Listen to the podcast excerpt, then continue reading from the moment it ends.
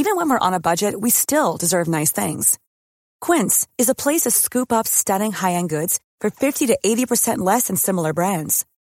They have buttery soft cashmere sweaters starting at $50, luxurious Italian leather bags, and so much more. Plus, Quince only works with factories that use safe, ethical, and responsible manufacturing. Get the high-end goods you'll love without the high price tag with Quince. Go to quince.com/style for free shipping and 365-day returns.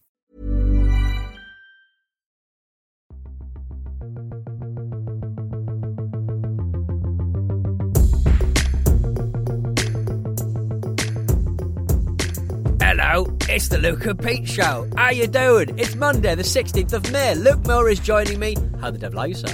Very well, thank you. Got some pretty sweet beans over this side of the fence, and I imagine my side of the fence is beautiful and creosoted and dry and quite well put together. Your side, just wall to wall, smashed up beans. Maybe big time. I was going to say, it'd be interesting to know what you got planned for this week, because we're introducing ourselves to our listeners on a Monday. But before we do that, you're going to bring fence chat in. Then I'm going to jump straight on board and say the most recent fence action I've seen is when I cut the big bay tree down in the back garden. Had to keep jumping over the fence to go into the next door neighbour's garden to clear up all the mess before they found out. Oh, so you didn't pre-warn them that you were going to be jumping into their garden? How ties the fence? Well, I don't think I really properly appreciated how much debris, how much like bay tree flotsam and jetsam would fall over to their side. So, but luckily they're all out. They were out, so it didn't matter. I just like to clear up after myself. At what point do you draw the line? Do you clear up after yourself, or do you not trespass? What's the worse? What would I prefer? Less trespass or more tree? Because I'm thinking when you say bay tree, I think of banyan tree, which are those massive fucking things that have roots that grow. The banyan tree, they have roots growing out of the ends of their branches, and they go down to the ground and they suck up water like that. I think that's a banyan tree. Yeah, it is. Yeah, they look amazing. But they're kind of like, they don't just have roots that are at the trunk. They have roots that are in the branches as well. It's amazing. And also, it was a level in the popular Spectrum Amstrad Commodore 64 game Jet Set Willy, the banyan tree. Yes, I remember Jet Set Willy in a big way. I feel like it might be a video game we've talked about quite a lot before, because we're both of the age. I didn't have that platform. No. I had a BBC Micro. Before that, I had an Acorn Electron. Yeah. So I never had the Spectrum. But I remember Jet Set Willy being a big favourite of my friends, and so I would go around my mates' houses and play it. I don't remember a banyan tree in it, though, although I do like a banyan tree, generally speaking, as a tree.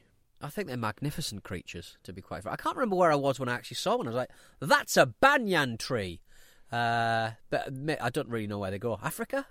Maybe I was in Africa. I don't know. It's a fairly safe bet. Luke, I'm just reading about this big news story. You and me, we're both fashionistas. There's not a single day that goes by where we're not big time. Buying stuff off Pret-a-porter. You ASOS. Broke the internet with your dog shirt the other day. I know, we had a little photo shoot, didn't we, me, you and Kate? And I thought somebody said we looked like Carmela, Tony Soprano and his son. Yeah, I love that. That was so true. Because I've obviously got the big heft these days.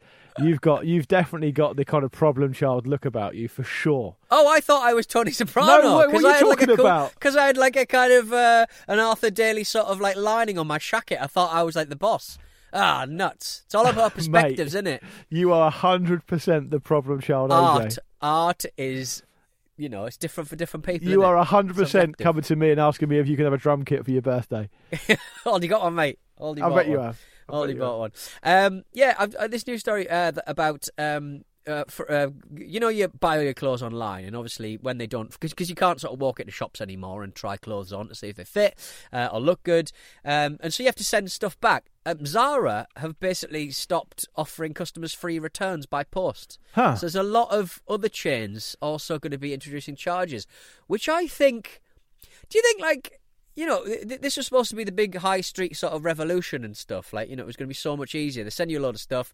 You put on the stuff you like and keep the stuff you like. Yeah, and send part of it. And they're sort of saying, like, oh, it's because of rising labour costs and rocketing energy prices and higher trust. Like, that is... Are people forgetting what a business is? You have to live within your means. You can't live within your means that you did, like, in the fucking 50s. You've got to live between your means. And if you're not managing... then don't pass on the shit to the customers. I totally agree. I just think service is getting worse. You know, we're paying more for everything, and companies are sort of going, well, you know, oh, we have to pass it on to someone. Pass it on to your shareholders. Pass it up for some guys. It's just look how much business it's costing. A big part of the online shopping experience for me is absolutely buying a load of stuff online, getting it delivered to my house, putting on the stuff and. That I like and that fits, and then crucially not sending the other stuff back because I'll never get round to it, and then getting heavily told off by my wife. So it won't affect me, although it should. Yeah. And I totally agree with this. I often find myself thinking this when I'm watching the news and I see business reports about this, that and the other, normally about energy prices, and say, oh, well, you know, the increasing cost. Well, I'm sorry, it's tough fucking shit, right? You can't build in to your... business model, a huge payout for your shareholders and a massive wage hike for your CEO and go, well, you know, there's costs that need to be made here. You know, savings need to be made. It's absolute nonsense. Totally. We run a business. You know, we don't do it alone. We have people to help us and people who know much more about that side of the business than we do. But we're continually told we can't afford to do this, we can't afford to do that, because that's part of what running a business is. So, you know, the worst thing about it, Pete, and what you've kind of alluded to there, is the fact that all these high street people will start doing it. So it won't even be a case where you can say, well, I'm not going to shop at Zara anymore because of that reason. Because they'll all fucking price fix it, even though it's illegal. It won't officially be investigated, etc., etc. And that'll be that. I think that sometimes, I know I'm old and people will roll their eyes, but I sometimes wonder if everything is getting a bit shit. Not this show. This show's got better. I think you're right. If you ask me. The listenership has gone up. Maybe it's indicative of a wider problem. The listenership's gone up. I need to find some people who are fucking much worse than me to listen to make myself feel better. But I would say this, Pete. I would say that, you know, I've noticed this in quite a lot of areas of life at the moment, particularly living in or around London. And that is the correct use of in and around, because it actually makes sense. Yeah. It is impossible to drive anywhere now within an hour of London without it taking forever. Right, yeah. There's two journeys I regularly do, right? One is to my sister's and one is to my parents. There's actually a third one sometimes up to my wife's uni, and they're all about 2 hours around London. The journey time has gone up 30%, 40%. Okay. The roads are fucking shit. Every single motorway is being... narrowed to make way for something called smart motorways, which is coming at some point 2028 or something, which I've no idea what it is. It's not been explained. And every single road in London's got a pothole the size of your head in it. My head or your head? No, not my head. That's too far. That will come, but not quite yet. That's technically a sinkhole. That's a landslide. If you're in, that's an event. That's an event that needs to be studied. I'm very cute about. I don't know what roads were like before I started driving, because I started driving last September. So I drove my partner to the airport on last when was it? Tuesday evening, and drove back Tuesday evening. So I'm sort of very conscious about driving into London is always a nightmare unless it's after 7 p.m. So they're the only times that I sort of try and make that particular journey. What I wasn't expecting when I got to Heathrow was fucking... I'm dropping her off. I'm literally pushing her out the car, sending her on her way. I've got to pay £5 for that. £5 to drop someone off. It used to be free, but it's not now. And then I forgot to pay it. Luke, I'm in a real funk at the moment. I don't know what... You know I'm bad at admin. You know I'm terrible at that sort of thing. I was waxing lyrical about how, in my 7 months of driving, I'm yet to have a parking ticket.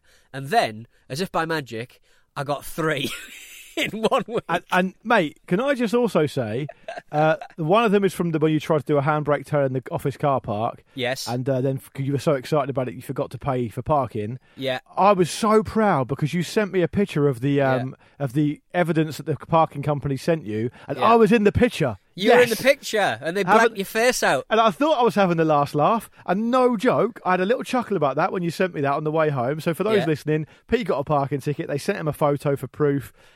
Whatever the cost is, 40 quid or whatever. I was in the photo, like, laughing at him, but my face blacked out like I was in the SAS. I was delighted, right? I literally got home and got a £37.50 charge for not paying the dark charge. Oh, no! So I'm in the same boat. Absolutely hapless boat. Oh, never mind. Yeah, so, but the dark charge is different. What were your other two for? Just general misdemeanours. I was... I had ordered parking in the borough of Lambeth, and they and it ran out, and literally a quarter of an hour later they managed to get me. I was like, wow, at like 9 a.m. in a bay under a tunnel in Lambeth near the American embassy. What were you doing there? Incredible stuff. I don't think you should be saying under a tunnel near the American embassy. The American embassy. And they caught me. I was just dropping off some gas canisters. Don't worry about it. Do you remember we were in the? Remember, have we told our listeners the story about you and I in the American embassy? Yeah. And we just went to the American embassy. What was the story? What is the story, Luke? That girl who used to go out of Brooklyn Beckham kept staring at me. That never happened. It did happen. You said at the time it happened. You agreed with me. She wasn't looking at you, though. But, yes, she was. It was the last she used to go to Brooklyn Beckham, and Luke said that she kept on looking at him. She did. You even agreed at the time. All right, okay, fine, okay. A model looked at Luke. A model looked at Luke, everyone, at the American Embassy. Yeah. Models outside of a photographer's studio are quite odd-looking, aren't they? I think that's the point. Aren't they supposed to be like a blank canvas type thing? Yeah, but I mean, you'd think you'd sort of go... I'm not a blank canvas. I am a chubby, hairy canvas. Someone's painted over you. You're like a fresco, and then they've painted oil painting over the top of it. We've got to reuse this canvas. I'm like one of those... masterpiece painters they find, but someone's painted like a Tony Hart thing over the top of it. Did you see that? Do you remember that woman who? No, it wasn't a woman. It was a woman and a man. They were famous art forgers and stuff. And this guy was a really. I think she did the business and he was the artist. And they basically.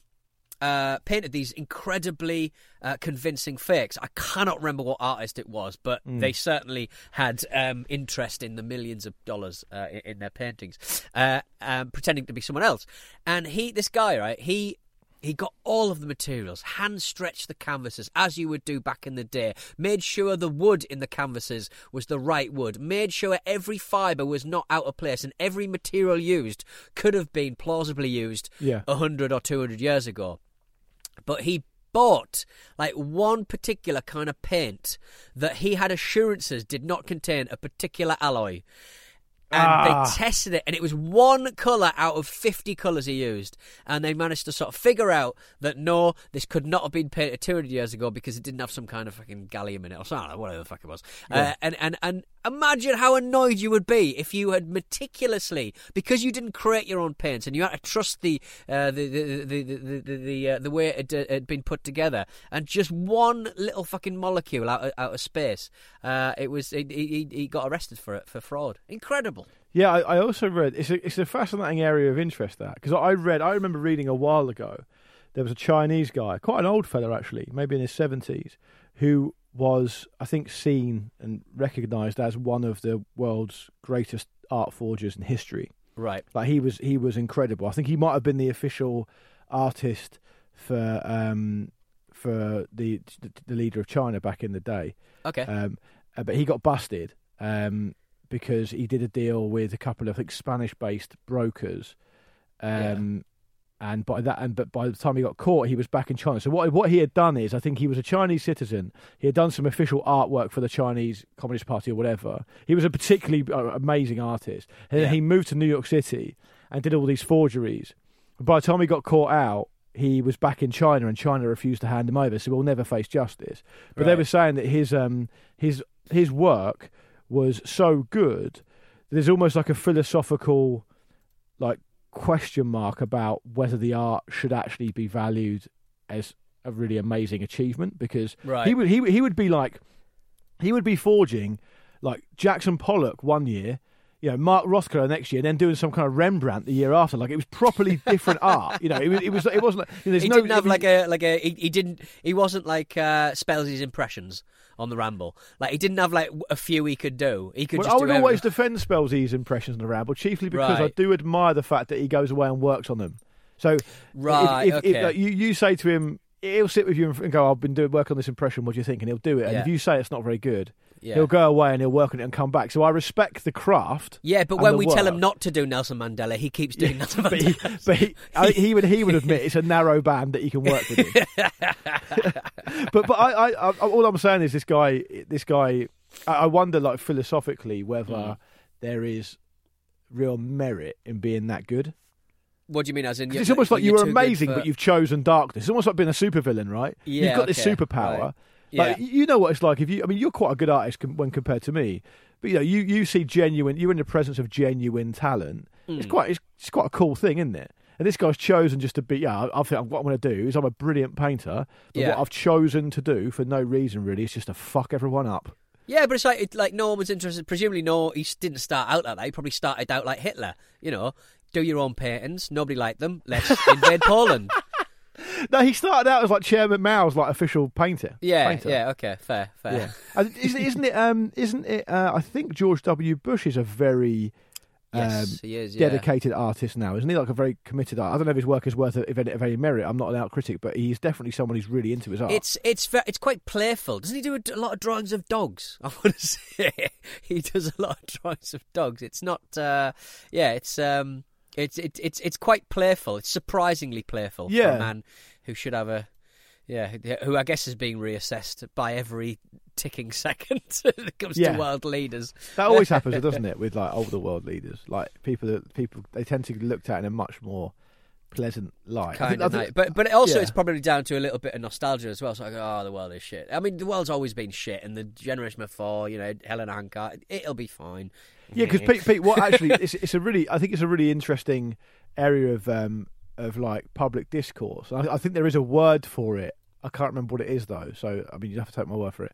But you know, the idea that human beings always think the world's getting worse when by every measure it's actually getting better. So you're in the safest, healthiest, most technologically advanced, obviously, generation that has ever been. But people automatically have almost like a default setting where they think everything's shitter.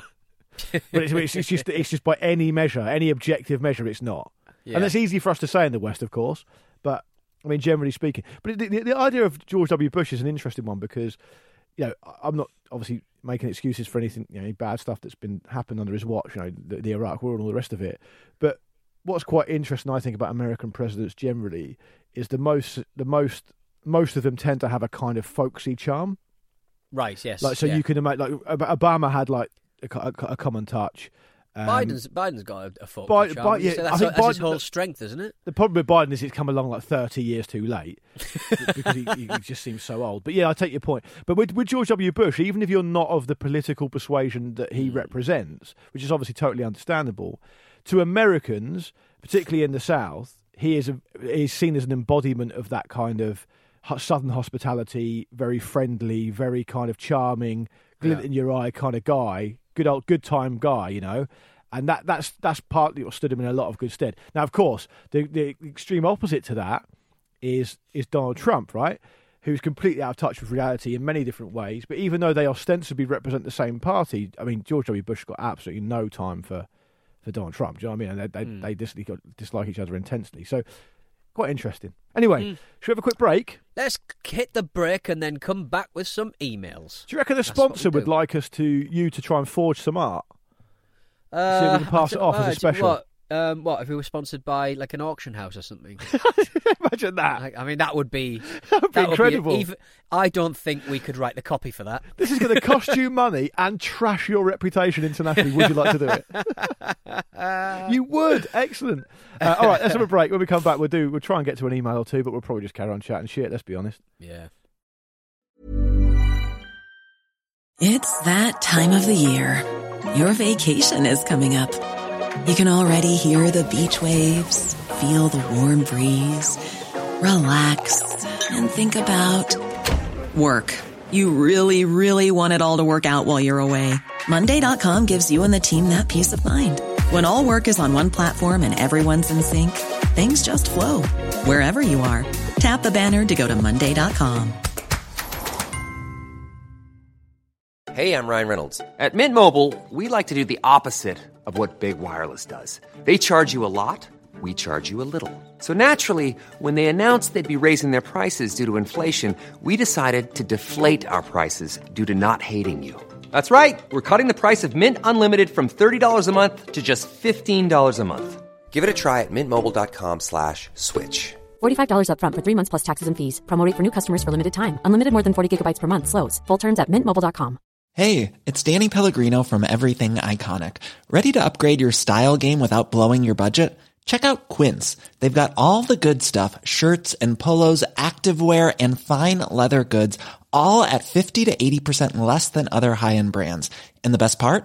They're all about safe, ethical and responsible manufacturing. Get that luxury vibe without the luxury price tag. Hit up quince.com/upgrade for free shipping and 365-day returns on your next order. That's quince.com/upgrade. Many of us have those stubborn pounds that seem impossible to lose, no matter how good we eat or how hard we work out. My solution is PlushCare. PlushCare is a leading telehealth provider with doctors who are there for you day and night to partner with you in your weight loss journey. They can prescribe FDA-approved weight loss medications like Wegovy and Zepbound for those who qualify. Plus, they accept most insurance plans. To get started, visit plushcare.com/weight loss. That's plushcare.com/weight loss. We're back with the Luke and Pete Show. If you'd like to get in touch with the show, and by the show, I mean 2 men in a room. It's us. hello@lukeandpeteshow.com is the email address. Hey, I'm too cool for school. I don't use email anymore. I live in the future in the metaverse. Well, drop us a tweet for fuck's sake. We're still listening. It's Luke and Pete Show on Twitter or Instagram, probably. Yeah. Can I read that tweet out about the metaverse that I sent to you that really made you laugh? Okay, yeah. Do you remember it? Yes, I do, yes. Can you feel for like 30 seconds while I just get it up on my phone? I certainly can. Well, why don't I do a little email? That'll be longer than 30 seconds, won't it? I'll take aim.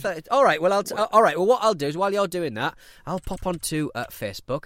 I saw a wonderful... so this is about the metaverse. Are you being serious? I they were on Marketplace, there was a lovely...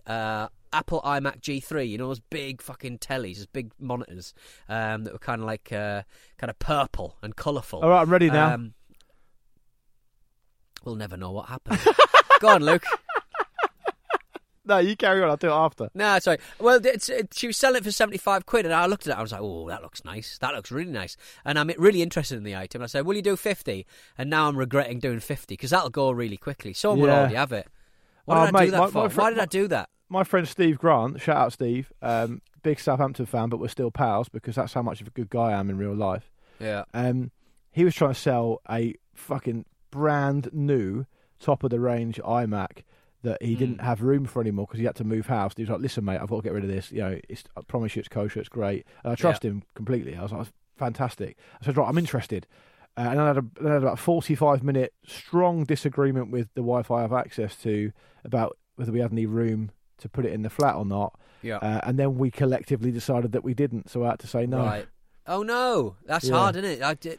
The politics of reaching out and doing and helping someone out, and you know, doing a solid for someone, and then sort of realising what's going to mean for your home life. It's actually it's. Well, I retweeted it for him, and he sold it straight away. So I've helped out a bit. All right, shall I up my bid to 75? Yeah, do it. Yeah, I'm going to do it. Up your bid to the point where they can't refuse it. Spend all your money. Actually, thinking about it, I could probably do 70. Shall I say 70? So it's a bit cheekier. Can I ask you a quick question? Yeah. If you've got a MacBook as a laptop and you've got an iMac at home, can you sync them so they are exactly the same? Say again. For example, I'm at work now and I've got the laptop open, and I get home and I want to do some work. Yeah. Rather than get the laptop open, can I open the iMac, start it up, and it be exactly the same as what's on the laptop? Can I sync them, basically? There's probably some way of doing it, but if I know Max... I feel like that should be a USP of Apple. It'll be a pain in the fucking ass. Yeah, no, I completely agree. And that's kind of what you... you know, your Google Docs and your Dropboxes are for, isn't it? So you could probably just sync a folder and everything's just kind of there, and you just open it up and what I want. Well, I don't want that because I haven't got it because I didn't buy it. But if I did, that's what I would want. Just use Dropbox then. Or something. Okay. I don't know. So this is this tweet that really made me laugh about the metaverse that because you just reminded me of it. And someone's just tweeted, "I'm in the metaverse Walmart with your granddad," and I'm straight up beating the fuck out of him. I'm dressed up like Kermit the Frog and I've got him in a headlock and he doesn't know what's happening to him. John Wick is here too. John Wick is here too. And if that's absolute the metaverse, I'm in. Absolute fucking coup de grace at the end of it. But like all of like these images of the metaverse. I mean, you know, have we spoken about this before? Like the metaverse is supposed to be this decentralized kind of taking the power back new kind of internet. And the only kind of examples that we've got of the metaverse are owned by Facebook. So none of them are decentralised. None of them are a true metaverse, etc., etc. And so, like, and every kind of, like, depiction of the metaverse from these big companies look like... Do you remember... Did you ever have a PS3? Yeah. There was a little... It wasn't even a game. It was like a kind of, like, a social network, a sort of virtual reality social network called Home. PS Home, I think they called it. Yeah, I remember it, yeah. And you would sort of wander around. Maybe you'd get a game of bowling going or something, or you'd chat to people in like these houses, and you'd build houses and stuff, and it's just all kind of like that. And the metaverse just looks like that. I'm seeing nothing more advanced than what we saw 10, 15 years ago. I really do believe that. I really want to say that I think it looks crap, but I'm worried that young people will laugh at me. I've just seen nothing, and the main entry point and the main difference this time round is VR. Now, you know, I get motion sickness. I can't use VR. Certainly, the last time I tried, I like watching videos of old people using VR and falling over in the garden. Absolutely, crack their heads through a plasma screen. I'll never get tired of that. Go for a real jump. It's like, what did you think this... Ronnie O'Sullivan gone through a table. Oh, like, I'll never get tired of it. Get tired of it. It's just like, what do you think this is? So basically, for people who want to know what our WhatsApp chats like me and Pete, it's basically this kind of stuff, but also us sharing photos, screenshot photos of Jordan Peterson in funny poses. Oh, God. That man. Why does he cry so much these days? I don't mind. He's eating too much meat. I've got no problem with anyone crying and showing their emotions. I think it's a really important thing. And I think it's something that, you know, patriarchal society has ruined for... literally half the population. I think that's a shame, but I don't personally believe that if you are someone who's an expert speaker on a panel, you should cry every time you do one. It's not in the job description, really, is it? I mean, it shows you're emotional about it, but that seems to be all you're showing at the moment. That there's no two ways about it. He's a fucking awful chap. I get served up a load of his videos. What does that say about me? Well, we're just in the right... We're men of advancing years. Yeah, but I think the algorithms are really lazy. Middle class men. Yeah, well, yeah, they are. But like, also, I think... But I will always... If somebody... If there's a clip of John Peterson crying, or even like John Peterson... owning fucking the woman on Channel 4. Like, I'll click on it and I'll watch it. Yeah, that was always served up. And it's just... Because it is fascinating. It's going, right, has he actually owned them? Or is he just... talking? I think people say pound now, mate. Pound. They do pound him. I just sort of go, has he actually... And so, like, he's a fascinating creature because he's enabled so many thick... racist people to say thick racist stuff because they point to this fella as being, well, he's the clever bloke, isn't he?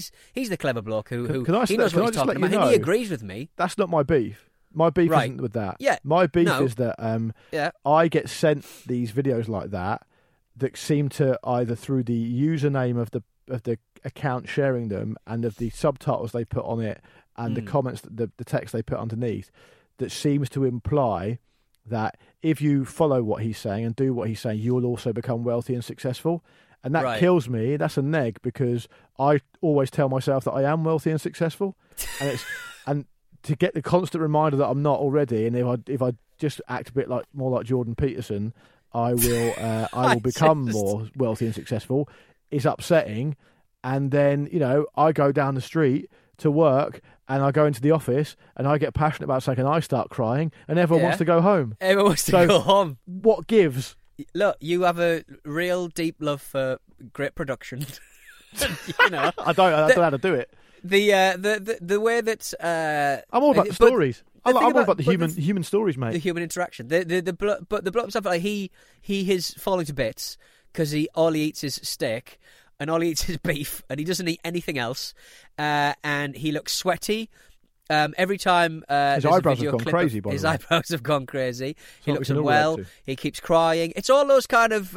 It's all that Valium they put in the cows, isn't it? It's all those kind of additives they give the cows to calm the fuck down. And also, it's kind of a fascinating thing because I wonder. This is more of a broad point, and I'd be interested to know your take on this. Luke's broad point. I wonder actually if. Quite a lot of people who are firmly in the public eye now are actually quite unstable. Yes, like I'm not qualified to assess people mentally or anything like that, and I don't think anyone is unless you clinically work with them. Yeah. But to me, it feels like a trend that's been kind of gathering pace for some time now. You don't need to think very hard to find just in the last since the turn of the year. Really high-profile people who are clearly exhibiting unstable behaviour in the public eye to quite a big extent. Kanye West, Will Smith, Jordan Peterson. There's loads of them, and I wonder whether we're starting to come to terms with this is the first kind of sortie in the idea that we're coming to terms with the fact that it's not a healthy thing to be so publicly well known. But I think do you not think that and plenty of celebrities have fallen foul of that in the past, but they perhaps didn't have as many avenues to exhibit such bizarre behaviour. And I think, but do you not think that I'm going to call him a thinker. He's clearly an intelligent bloke. He's clearly written some stuff, and he's clearly, in my opinion, definitely on the wrong side of history. A man like that would usually. He'd, work for a university or whatever, and he'd write papers, and he'd do that, and then that paper would be discussed. He'd have speaking appointments. He'd go to universities. He'd go to maybe perhaps on television, perhaps to speak about his chosen subject. Nowadays, though, you have to produce so much fucking content, and you always have to be on, and you always have to be reacting online, you always have to be tweeting, you always have to be Instagram, you always have to be out there doing your thing and representing a particular line on something. You never have the chance to just calm the fuck down and come up with a proper, well-thought-out opinion anymore. So you're just this scattergun fucking blunderbuss firing pellets all over the place. But in addition to that, Pete, also, it's the fact that if you look at Peterson's story specifically, he's a psychologist, right? Mm. And his specialism is the psychological markers and behaviours around alcoholism, right? That's his specific expertise, right? And of course, if you're an academic that rises to near the top of your profession, you kind of specialise and get more and more narrow. That's essentially how it generally works, as far as I know. But what happened was with him, he came up with some stuff where he got involved in a particular aspect of Canadian law, which was passed, I believe, around the use of pronouns, where his argument was, look, I think I'm pretty sure, and I don't want to mischaracterize the guy. I don't really want to kind of defend him either. I'm just trying to be objective if I can. His argument was, I will use the pronouns that people of the personality that people exhibit, and I'm happy to do that. But I don't believe it should be government mandated. They shouldn't be passing a law around language, right? That was his big thing. And then what happened was the alt-right jumped on that and kind of used him as their cause célèbre, saying he was being, all this was happening. And then he really lent into that. And then, of course, what came off the back of it is exactly what you're talking about, and this happens all the time with public, quote, intellectuals, where they say, I'm really clever on that particular thing, so therefore everything I say about everything is valid. The amount of people that do it is unbelievable. Dawkins has done it. Russell Brand's done it. There's loads of people that do it. They just massively extrapolate and broaden themselves out under their own mandate. And people who aren't that clever then go, I'm not very clever, and that is my idea of a clever person, so I'm going to defend everything they fucking say. Yeah. That's basically what happens. And it becomes a cult, doesn't it? It becomes a cult, effectively. Hugely. It just becomes another battle in the culture war where, which side are you on, which side are you not on? It's all just complete bullshit. It's total bullshit. Mm. Well, we didn't do any emails, but I think we had a lovely conversation about... I did a tweet about the Metaverse. You did. That counts. We'll be back on Thursday. It's a Monday, isn't it? Yeah, we'll be back on Thursday. We're back. Hey, just fucking stuff. Enjoy my takedown of Jordan Peterson if you want. Exactly, I enjoyed it immensely. Eat your meat. What's I like eating meat, and that's the thing. Maybe we could do this on Thursday. I love animals and I hate cruelty to them, but I also like eating meat, and it's the biggest cause of kind of cognitive dissonance in my life, and it's actually quite annoying. Completely annoying. Because I don't think I'd be able to survive if I stopped eating meat. Yeah, exactly. Yeah. The most we can do is hope for the animals to be treated with as much respect as possible. All right then. Well, what a lovely way to end. Normally that type of chat, when we do it, which is all the time, goes into that talk about that German guy who tried to cannibalise someone. Yeah. But fried up his penis. Fried up his penis and a bit of garlic and butter. It was relatively consensual. Weirdly. I mean, you're right, but that's weird. Weirdly consensual. Yeah. All right, we'll be back on Thursday. If you've ever eaten anyone, hello at lukeandpeteshow.com. If you've ever been eaten by someone, hello at lukeandpeteshow.com. If you've actually had a positive experience in the metaverse, maybe, as well. Yes, if you've enjoyed your time in the metaverse. I think the first few times would be great. It's just like, is this where we are now? Got these fucking helmets on our head. I feel sick. Yeah. We'll be back on Thursday. Have a cracking week. Take it easy. See you later.